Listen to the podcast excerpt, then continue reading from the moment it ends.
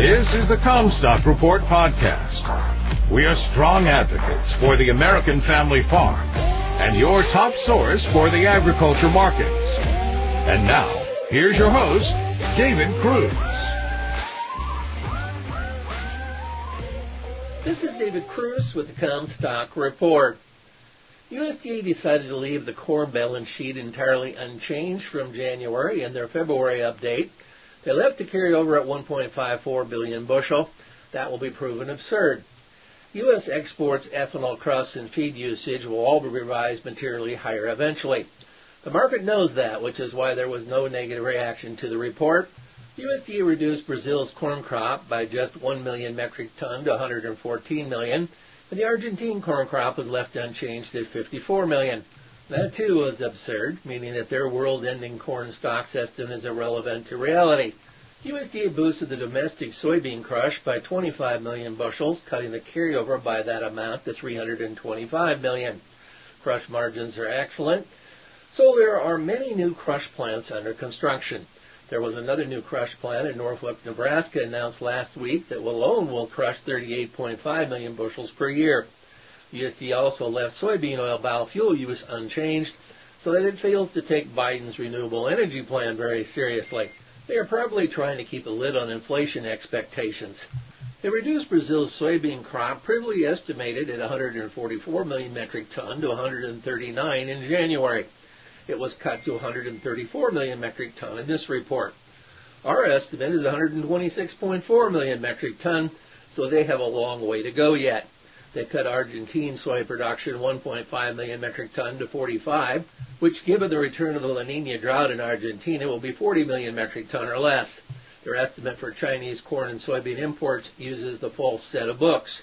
USDA responded incrementally, pretty much how the trade expected them to in today's reports. The next major report that the trade will pay particular attention to is the March Planting Intentions Report. I think that a Goldman Sachs trader gave a better assessment of where commodity markets are at. He's quoted, I've been doing this for 30 years and I've never seen a markets like this. This is a molecule crisis. We're out of everything. I don't care if it's oil, gas, coal, copper, aluminum, you name it, we're out of it. Well, I've been doing this for nearly 50 years and I think he is right. Let's take a quick look around the world to see what is in the pantry. For Canada, Stats Canada estimates of their stocks of wheat, canola, barley, oats, and soybeans were all well below year-ago levels. There was a 10 million metric ton reduction in their wheat stocks. Their canola stocks were 43% below last year. That is not enough to meet their domestic crush demand and their exports without rationing. Canada is importing a huge slug of U.S. corn for feed, markedly changing the corn basis in the Dakotas. As for China, the Dalian says that China is expected to have 69% of the globe's maize reserves in the first half of the crop year 2022, 60% of its rice, and 51% of its wheat. There are a growing number of analysts that believe this is pure propaganda. Commstock chief economist Dan Maternak recently said some light on what appears to be a deception over Chinese reserve stock. He says that their stats are so suspect that for more than a decade now, USDA has kept two sets of books for global balance sheets in its monthly WASDE reports, one set that includes China's production use in stocks and one that doesn't. Now China is admitting a problem.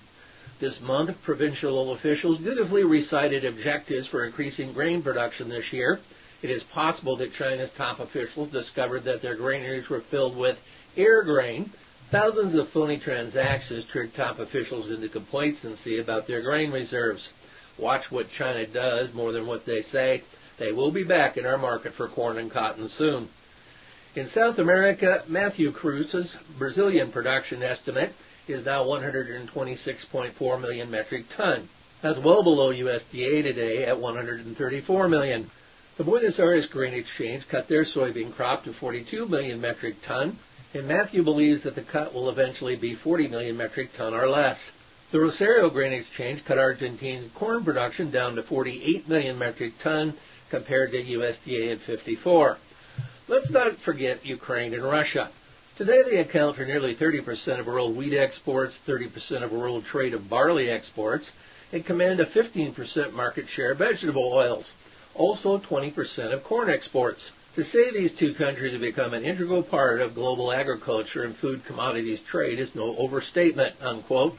10 million metric ton loss of this here, 10 million metric ton loss of that there, and pretty soon it adds up to so much that it is getting harder to cover up.